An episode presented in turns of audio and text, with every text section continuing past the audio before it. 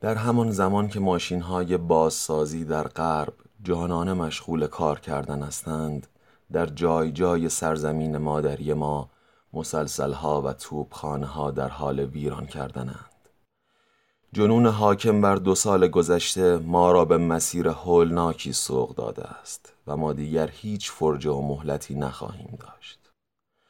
ما شروع به نوشیدن از جام مکافات کرده ایم و تا آخرین قطره از آن را خواهیم نوشید. در آنجا در غرب چراغهای الکتریکی بیشمار می درخشند هوانوردان در حال یورش به آسمانهایی هستند که به تسخیر خیش درآوردهاند. در آنجا مردم مشغول ساختن هستند مشغول پژوهش و تحقیقند مشغول انتشار کتاب هستند. و ما در اینجا مشغول جنگیدن هستیم. زیرا در اینجا هیچ قدرتی نیست که بتواند تغییری در این امر به وجود آورد. ما عازم فتح شهرهای اصلی خودمان هستیم و ما این شهرها را فتح خواهیم کرد.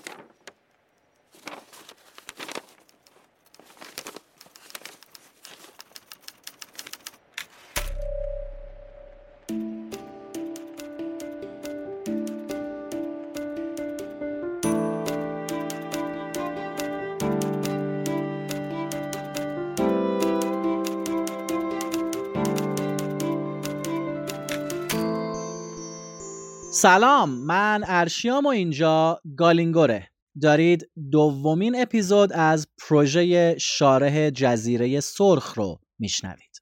همین اول کار بگم اگه قسمت قبلی یعنی داستان زندگی میخائیل بولگاکوف رو نشنیدید حتما حتما برید و اون رو گوش بدید. چون خیلی به فهم و درک این اپیزود کمکتون می‌کنه و طبعا بخشی از تفکرات و عقاید یه نویسنده رو میشه توی داستان زندگیش یافت.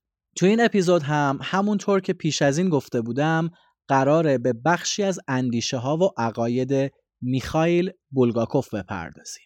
ساده و بدون خونریزی.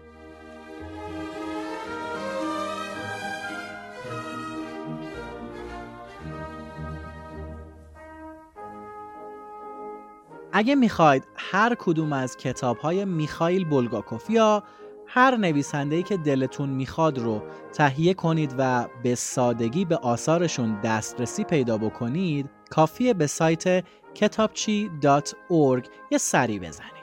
ما نشونیشو توی توضیحات هم اووردیم. سایت کتابچی تنوع بسیار بالایی تو کتابهاش داره و حدود 110 هزار جلد کتاب رو شامل میشه. دوستامون توی سایت کتابچی تخفیف. 20 درصدی هم برای کتاب هایی که ما معرفی می‌کنیم با کد اختصاصی گالینگور در نظر گرفتن. G A L I N G O R. با حروف بزرگ همش یا حروف کپیتال. که می‌تونید از این کد اختصاصی برای خرید کتاب هایی که ما معرفی کردیم استفاده بکنید. کد رو توی توضیحات هم براتون آوردیم.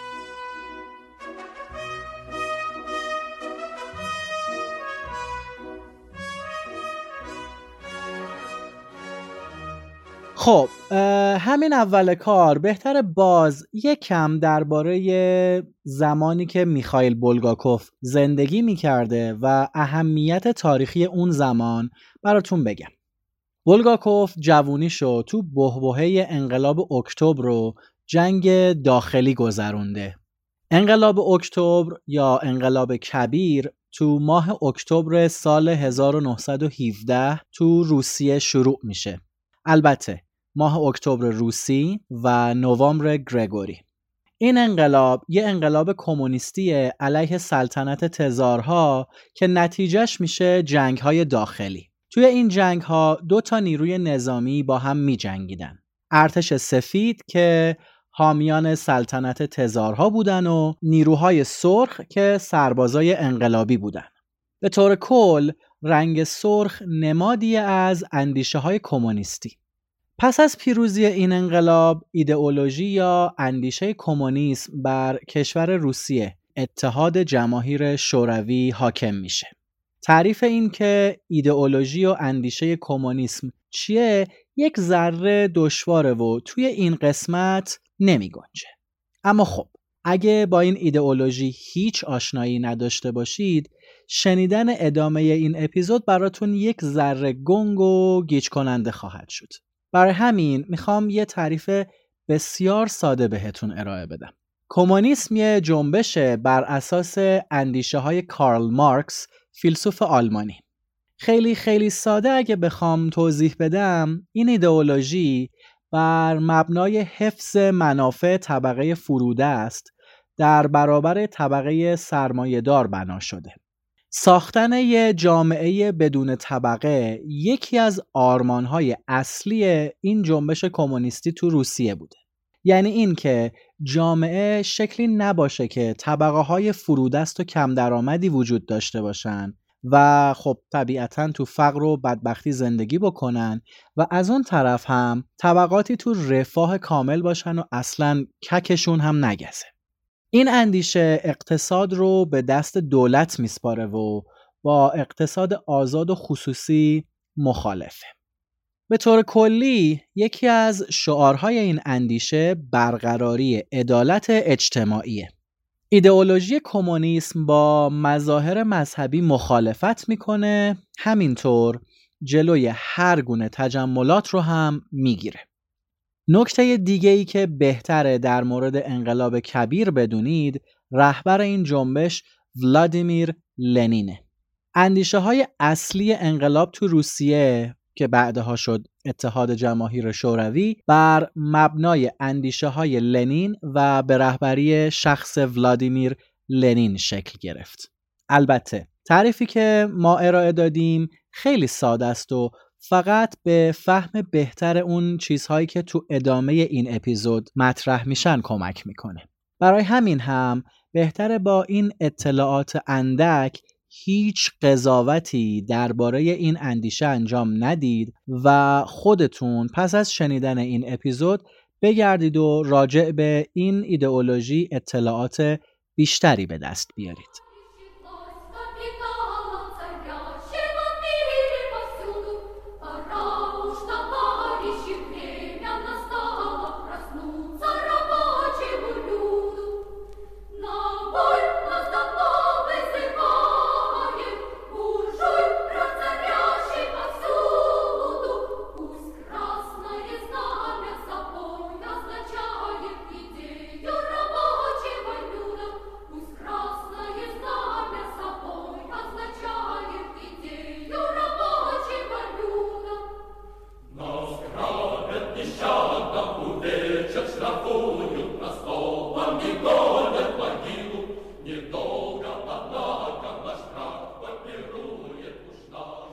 تموم سالهای درخشش استعداد نویسندگی میخائیل بولگاکوف همدوره بوده با حکومت جوزف ستالین بر اتحاد جماهیر شوروی. انقلاب اکتبر پایانی بود بر حکومت تزارهای روسیه و آغازی برای حکمرانی اتحاد جماهیر شوروی. قبلا هم گفتم که خونواده بولگاکوف کلا به تزارها وفادار بودن و می‌تونم بگم که بخشی از دشمنی و نارضایتی میخائیل از حکومت جدید به فضای خونوادهش مربوط می شده. که بسیار به ارتش سفید وفادار بود. تو اپیزود پیش گفتیم که دو برادر بولگاکوف به ارتش سفید خدمت می‌کردن و پس از پیروزی ارتش سرخ به فرانسه فرار می‌کنن. خود میخائیل هم مدتی پزشک ارتش سفید بوده. بولگاکوف توی این مدت درباره وضعیت دنیا و جایگاه کشورش تو جهان نظرهایی داشته که بیان شدن این نظرها تو زمان حیاتش می‌تونسته به قیمت جونش تموم بشه. ولی الان با توجه به اون نظرها ما می‌تونیم راهی برای شناخت طرز تفکر میخائیل بولگاکوف پیدا بکنیم. اهمیت این عقاید تو اینه که احتمالا اولین و آخرین نقدهایی بوده که میخائیل بولگاکوف می‌تونسته بدون ترس و واهمه و ملاحظه بیانشون بکنه. نظرها و نقدهای بولگاکوف نشون دهنده امیدها و ترسهاش درباره آینده بوده. حرفای میخائیل بولگاکوف با الفاظ پرشوری شروع میشه و شرایط اون زمان روسیه رو بسیار سیاه توصیف می‌کنه. در این لحظه سرزمین مادری شوربخت ما خود را دقیقا در ته چاله شرم و مصیبتی می‌بیند که انقلاب اکتبر اجتماعی وی را در آن انداخته. بولگاکوف وضع اون زمان کشور رو به شدت دردناک توصیف می‌کنه. به طوری که میگه این چنان وضعی است که آدم دوست دارد چشمانش را ببندد و پس از این توصیف یه پرسش مهم و اساسی رو مطرح می‌کنه همینک چه دارد بر سر ما می آید؟ میخائیل بولگاکوف شرایط وطنش رو با کشورهای دیگه مقایسه می‌کنه. تصویرها و عکسهایی رو توی یه مجله انگلیسی دیده و تحت تاثیر این عکسها قرار گرفته و به نظرش همین تصویرها کاملا گویای شرایط روسیه یا شوروی نسبت به نقاط دیگه جهانه. ماشین های قول پیکر روزهای پیاپی در کارخانه های قول پیکر به طرزی تبالوده مشغول بلعیدن زغال سنگند میقرند و گروب گروب کار می کنند چشمه های آهن مذاب را از خود بیرون می دهند آهنها را نورد می کنند و محصولات صنعتی تازه ای می سازند. شاید به نظرتون برسه که این تحلیل بولگاکوف از شرایط جهان خیلی ساده لوحانه و کوتاه نظران است. اما باید به شرایط و مقطع تاریخی که این نویسنده توش زندگی می‌کرده هم توجه بکنیم. تا یه سال پیش از این نظرش اکثر کشورها درگیر جنگ جهانی اول بودن و حالا. پس از پایان جنگ کشورهای درگیر مشغول بازسازی کشورشون و جبران های جنگ شده بودند در حالی که روسیه درگیر جنگ داخلی شده بوده.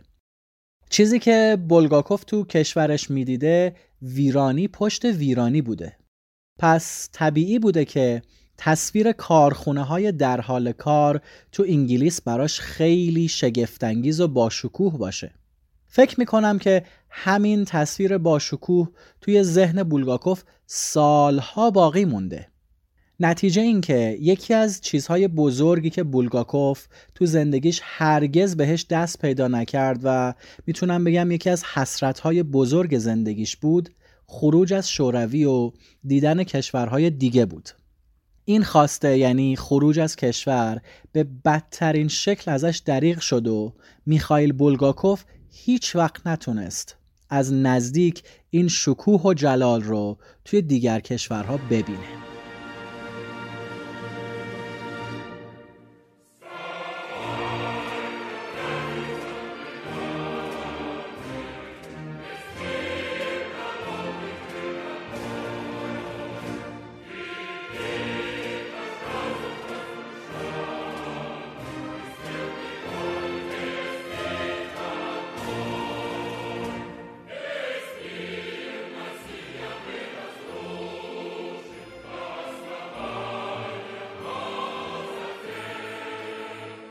تولیدی که میخائیل بولگاکوف ازش حرف می‌زنه از یه طرف نشونه های پیشرفت و توسعه و بازسازی کشورن و از طرف دیگه پدید آورنده قدرت صلح. در این مورد یعنی تولید و صلح میخائیل بولگاکوف کشور خودش رو با جهان مقایسه می‌کنه و میگه و هر کسی که سر عقل آمده به مزخرفات رقتانگیز درباره بیماری شوم ما کمونیسم که در حال گسترش به طرف غرب و تار و مار کردن آن است باور ندارد. می تواند به وضوح افزایش قدرتمند نیروی کار قولاسای صلح را ببیند. نیرویی که کشورهای غربی را به اوج قله های بی سابقه قدرت در زمان صلح خواهند رساند. و ما ما خیلی دیر خواهیم رسید. ما چنان تأخیر وحشتناکی خواهیم داشت که چه بسا هیچ یک از پیامبران و پیشگویان نتوانند بگویند ما عاقبت چه زمانی عقب ماندگی خیش را جبران خواهیم کرد. مشخصه که میخائیل بولگاکوف معتقده انقلاب کمونیستی کشورش رو برای همیشه عقب نگه میداره در حالی که کشورهای غربی یا کشورهای دیگه در صلح و آرامش به توسعه و بازسازی سرزمین هاشون می‌رسن. به گواه تاریخ البته بولگاکوف اشتباه می‌کرد. ماشین های قولپیکری که اون می‌دید خیلی زود باز آتش جنگ رو برپا کردند. 20 سال بعد جنگی فراگیرتر و بزرگتر شکل گرفت. البته انتظار هم نمیره که بولگاکوف تحلیل کاملا درستی ارائه بده. به هر حال اون تون زمان یه جوون 28 ساله بوده و با توجه به شرایط اون زمان ارائه یه تحلیل تاریخی بی و نقص یه امر فراتر از انتظاره. اما خب چیزی که تو این جمله ها به خوبی به تصویر کشیده میشه نفرت بولگاکوف از ایدئولوژی کمونیسم و انقلابیونیه که دارن کشور رو به دست می‌گیرن. در واقع این سطرها و این خطوط به خوبی نشون میدن که میخائیل بولگاکوف دشمنی و بیزاری عمیقی نسبت به کسانی داره که حاکمان آینده کشورش میشن. بولگاکوف تو ادامه نظرهاش میگه وظیفه ما در چنین موقعیتی فتح و تسخیر دوباره سرزمین خودمان است. اون جنگ رو اجتناب ناپذیر می‌دونه و معتقد خونریزی تا زمان آزادی دوباره کشور لازمه. البته از این بابت که کشورش در حال ویران شدنه ناراحت و دلچرکینه و اینو حاصل دیوانگی ای از هموطنانش می‌دونه. ما شروع به نوشیدن از جام مکافات کرده ایم و تا آخرین قطره آن را خواهیم نوشید. در آنجا در غرب مردم مشغول ساختنند مشغول مطالعه و پژوهش هستند و ما در اینجا مشغول جنگیدن هستیم. مشخصه که میخائیل بولگاکوف هیچ کس رو بجز انقلابیون مسبب نابودی کشورش نمی‌دونه. میخائیل بولگاکوف هم مثل هر سربازی به نتیجه جنگ امیدواره. اون معتقده با کمک انگلیسی ها ناجیان روسیه خیلی زود به مسکو خواهند رسید.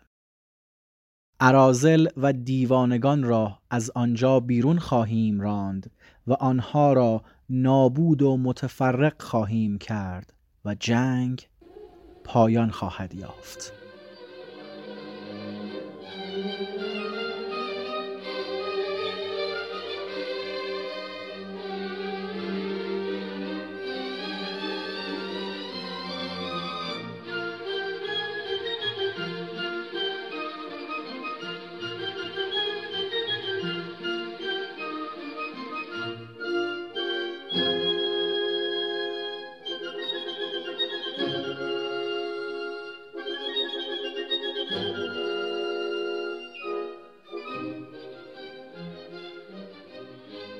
میخائیل بولگاکوف پیش بینی می‌کنه که پس از پایان جنگ زمان این می‌رسه که این کشور ویران و غرق در خون به آرامی روی پاهای خودش بیسته و تازه حالا مردمانی که خسته از جنگ بودن باید ساختن کشور رو آغاز بکنند.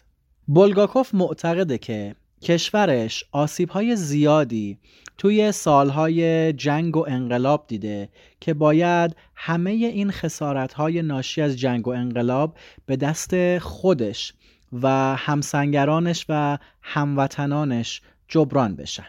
ما باید همه چیز را جبران کنیم و ما همه این خسارتها را جبران خواهیم کرد.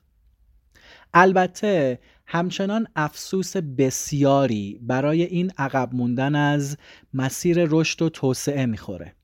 میخائیل بولگاکوف فکر می‌کنه که نسلهای بعد برای سالهای متمادی باید درگیر جبران این خسارات باشن. اون میگه ما باید به نسل بعدیمون هم بگیم که شما جبران کنید. شما شرافتمندانه جبران مافات کنید. و هرگز آن انقلاب اجتماعی کذایی را از یاد نبرید. بولگاکوف تو پایان این نظرها پاسخ اون پرسش اساسی که اول کار بهش اشاره کردیم رو به طور جامع میده. همینک چه دارد بر سر ما می آید میخائیل بولگاکوف معتقده در دورانی که کشورهای غربی در حال بازسازی کشورشونن اونها شرایط دردناک و سیاهی رو میگذرونن. اما به زودی نیروهای سفید پیروز میشن و زمام امور رو به دست می‌گیرن و بعد از پیروزی وقت ساختن کشور و جبران خسارت ها میشه. البته میشه تموم این نظرها رو از زاویه های مختلفی نقد کرد. احتمالا ادهی با اطلاع از این نظرها با خودشون فکر می‌کنن که بولگاکوف یه انقلاب مردمی و بزرگ رو خیلی کوچیک و حقیر کرده. شاید هم بعضی ها با میخائیل بولگاکوف هم نظر باشن و معتقد باشن که انقلاب مردم روسیه یه اشتباه و ننگ تو تاریخ این کشوره. اما ما این نظرها رو شرح ندادیم تا عقاید میخائیل بولگاکوف رو نقد بکنیم. هدف ما تبیین عقاید بولگاکوف و مهمتر از اون نشون دادن یه وجه خیلی مهم تو زندگی این نویسنده است. همونطور که ذکر شد اوضاع اونطوری که میخائیل بولگاکوف پیش بینی می‌کرد پیش نرفت. ارتش سفید نه تنها مسکو رو فتح نکرد بلکه آخرین شهرهایی رو که تحت سلطه داشت از دست داد و از انقلابیون سخت شکست خورد. حالا پس از این شکست خودتون رو بذارید جای میخائیل بولگاکوف.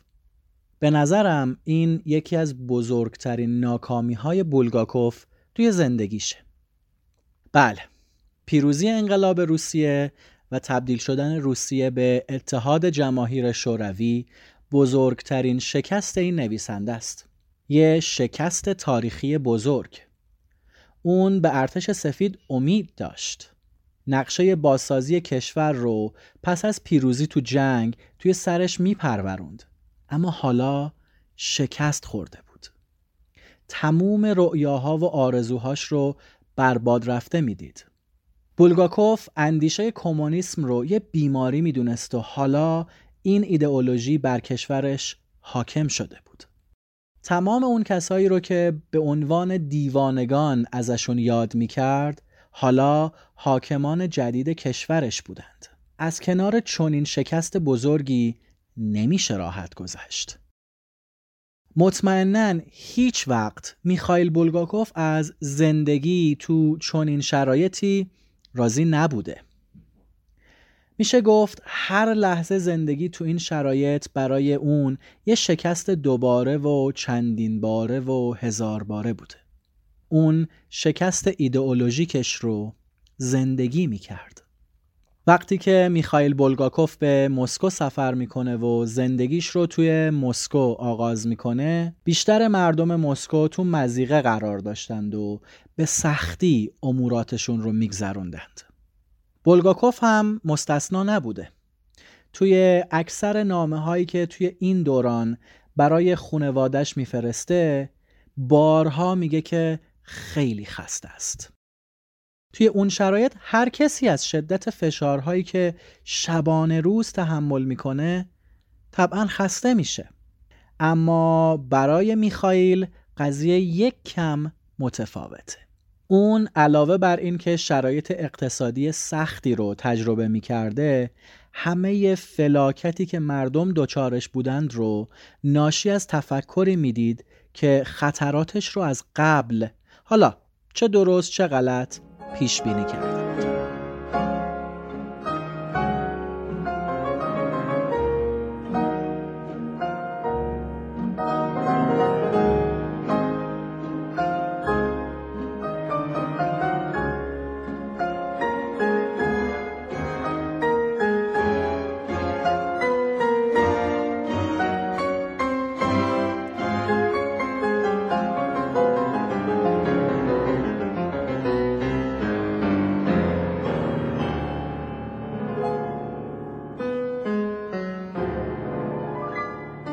مسیری که میخائیل بولگاکوف توی این وضعیت انتخاب می‌کنه و پیش می‌گیره مشخصه.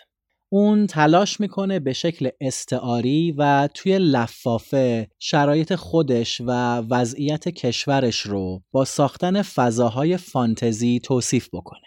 آثاری مثل دل سگ و جزیره سرخ به وضوح این حالت رو دارن حالت استعاری و اوج این کار هم توی رمان مرشد و مارگاریتا خودش رو نشون میده.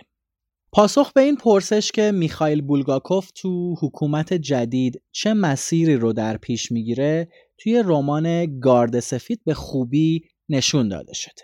این رمان درباره خونواده ساکن کیف که تو زمان جنگ های داخلی زندگی می‌کنن.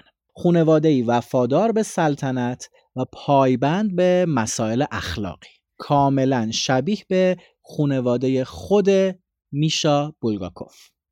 پس از پیروزی انقلاب این خونواده علیرغم ناسازگاری عقیدتی با شرایط جدید اجبار تسلیم اوضاع میشه و دولت حاکم رو میپذیره. این سرنوشت برای بولگاکوف هم صادقه. میخائیل بولگاکوف درک می‌کنه که با وجود تمام مشکلها و سختیها باید خودش رو با دولت و حکومت تازه سازگار بکنه. حتی بعد چند سال زمانی که اعلامیه هایی تو دفاع از سلطنت تزارها توی مسکو پخش میشه میخائیل بولگاکوف توی یادداشت های روزانش می نویسه برگشتن سلطنت فکر احمقانه ایه. با این وجود فشارها روی میخائیل بولگاکوف تمومی نداره. رسیدن به درک این که برگشتن سلطنت تقریبا یا کاملا غیر ممکنه به میخائیل بولگاکوف کمک می‌کنه تا مسیر پیشرفتش رو توی همین شرایط نابسامان پیدا بکنه. با وجود سانسورهای زیادی که بالاخص توی اداره فرهنگ و هنر اتحاد جماهیر شوروی بوده میخائیل بولگاکوف می‌تونه خودش رو به عنوان یه نویسنده ارزشمند و مؤثر توی محافل ادبی مسکو مطرح بکنه. آثار نمایشیش رو روی پرده می‌بره و حتی مورد تحسین دیکتاتور حاکم بر شوروی یعنی جوزف ستالین قرار می‌گیره. یکی از مسائل مهم زندگی بولگاکوف مثل هر هنرمند و نویسنده دیگهی تو اون زمان رابطش با ستالینه. جوزف ستالین بسیار علاقه داشته که هنرمندها و نویسنده ها رو زیر یوغ خودش نگه بداره. این کار رو هم با ایجاد کردن یه رابطه دو وچی انجام می‌داده. رابطه ای که یه وجهش ارعاب و ترسوندن طرفش بوده و وجه دیگرش امیدوار کردن اشخاص یعنی نگه داشتنشون توی خوف و رجا. یا به بیان دیگه سعی می‌کرده چهره خودش رو خوب و بیطرف نشون بده ولی از اون طرف یه کاری می‌کرده که همه ازش بترسن. تماس تلفنی استالین با بولگاکوف هم دقیقا همین کار رو انجام میده. میخائیل تصور می‌کنه که استالین طرف اونه و تلاش داره تا مشکلاتش رو حل بکنه. و اگر هم تا الان مشکلی براش پیش اومده به خاطر بی اطلاعی استالین بوده. خب این امید بزرگیه برای اون نویسنده. اما خیلی خیلی زود میخائیل بولگاکوف متوجه میشه که اصلا از این خبرها نیست و شرایط خفقان و سانسوری که وجود داره کاملا تحت نظر شخص جوزف ستالینه درباره این مسائل تو اپیزود اول مفصلا حرف زدیم. پس بهتره یه بار دیگه اگر فراموش کردید اون رو گوش بدید یا اگر هم دارید این بخش رو برای بار اول میشنوید حتما اپیزود اولمون رو گوش بدید.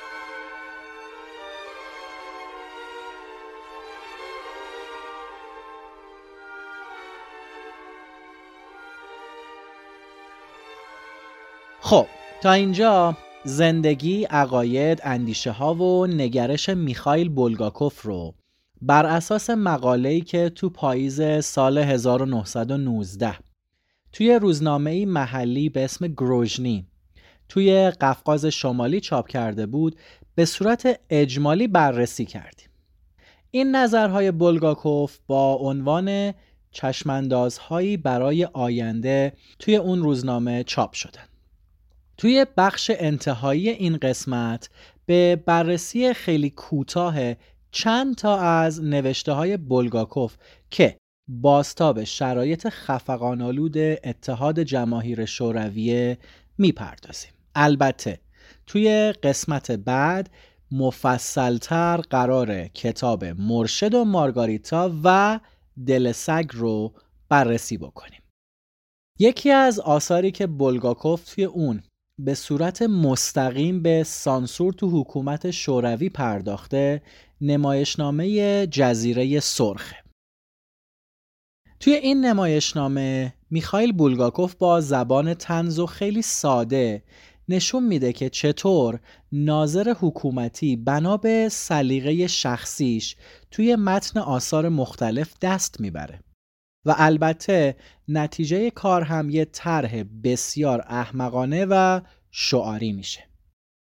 جزیره سرخ که اسم این قسمت از پادکستمون هم ازش گرفته شده داستان نویسنده و یک گروه تئاتر که می‌خوان یک نمایش رو روی صحنه ببرن. در واقع اجرای این نمایش به این منظور انجام میشه که یک ناظر تماشاش بکنه و اجازه اجراش رو بده. ناظری که برای تماشای نمایش میاد معتقده که پایان نمایش باید در راستای حفظ و استحکام اهداف و ایده های ایدئولوژیک باشه. در واقع اینطور پیش میره که ناظر یه بار نمایشنامه رو نگاه می‌کنه. پس از پایان نمایشنامه با یه جمله کوتاه اجرای نمایش رو تعلیق می‌کنه. نمایشنامه ضد انقلاب است. گروه تئاتر به خودش میجنبه تا نظر ناظر رو عوض بکنه. ناظر هم میگه باید آخر نمایش طوری تموم بشه که طبقه فرودست انقلاب خودشون رو صادر کنن تا به انقلاب جهانی برسه. بولگاکوف توی نمایشنامه می‌خواد به ما بگه سانسور دولتی تو اتحاد جماهیر شوروی طوری عمل می‌کرده تا تمام آثار به یه پایان منطقی بر اندیشه های ایدئولوژیک ختم بشن. اونها می‌خواستن با مهندسی کردن فرهنگ و ادبیات به اذهان مردم القا بکنن که سرنوشت تاریخی تمام جهان گسترش کمونیسم و فراگیری اون تو کل دنیاست. برای رسیدن به این هدف هم از ابزار سانسور و دست بردن توی آثار هنرمندها استفاده می کنند. کتاب مرشد و مارگاریتا و اثر دل سگ آثاری هستند که تو اونها جامعه شوروی و مشکلات موجود تو این جامعه رو نشون میدن. واضح ترین چیزی که ما توی این دوتا اثر می‌بینیم وجود یه حکومت پلیسی و به شدت امنیتیه. توی این دوتا اثر از تنز خیلی زیاد استفاده شده و بولگاکوف تلاش کرده تا توی یه فضای فانتزی با مفاهیم و ارزش های موجود توی حکومت شوروی شوخی بکنه. توی کتاب دل سگ میخائیل بولگاکوف ادعای ولادیمیر لنین رهبر انقلاب شوروی رو درباره ساختن انسان جدید و انقلابی دستمایه شوخی قرار میده. و توی رمان مرشد و مارگاریتا میخائیل بولگاکوف خیلی خوب نشون میده که حکومت شوروی در عمل به شعارها و ادعاهای خودش چقدر ناتوان و شکست خورده است. بولگاکوف شعارهای برابری و عدالت رو در برابر تمام بیعدالتی ها و نابرابری های موجود توی جامعه شوروی قرار میده. اون نشون میده با اینکه حکومت ادعای ساختن جامعه بدون طبقه رو داره این کشور از همه نظر طبقه بندی شده است و هنوز افراد بسیاری توی طبقات فرودست باقی موندن. یکی از اصلی ترین مسائل و دقدقه هایی که بولگاکوف در میان آثار خودش دنبال می‌کرده اخلاق بوده. با اینکه تو دوران جوونیش عقاید مذهبی خودش رو به طور کامل از دست داده بوده تا آخر عمرش تشخیص درست و نادرست و مسئله اخلاق یکی از دقدقه های میخائیل بوده توی داستان مرشد و مارگاریتا هم نویسنده میخائیل بولگاکوف با آوردن ابلیس و عیسی به عنوان شخصیت هایی که هر کدوم توی دو خط گوناگون داستانی ایفای نقش می‌کنند همین دو وجه درستی و نادرستی رو به تصویر می‌کشه و از میان اون به دنبال کشف و شهودیه که نه تنها خواننده رو به چالش می‌کشه بلکه چالش فکری تمام سالهای زندگی خودش رو بیان می‌کنه.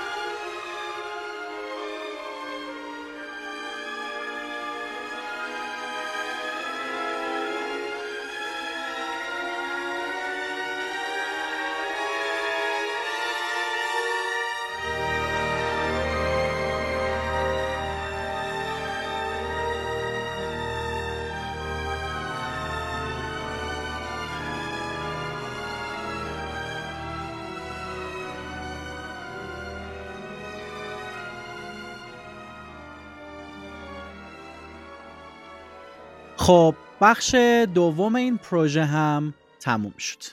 توی این دو بخش زندگی و تفکرات میخائیل بولگاکوف رو با توجه به منابع و زمان پادکست روایت و مرور کردیم.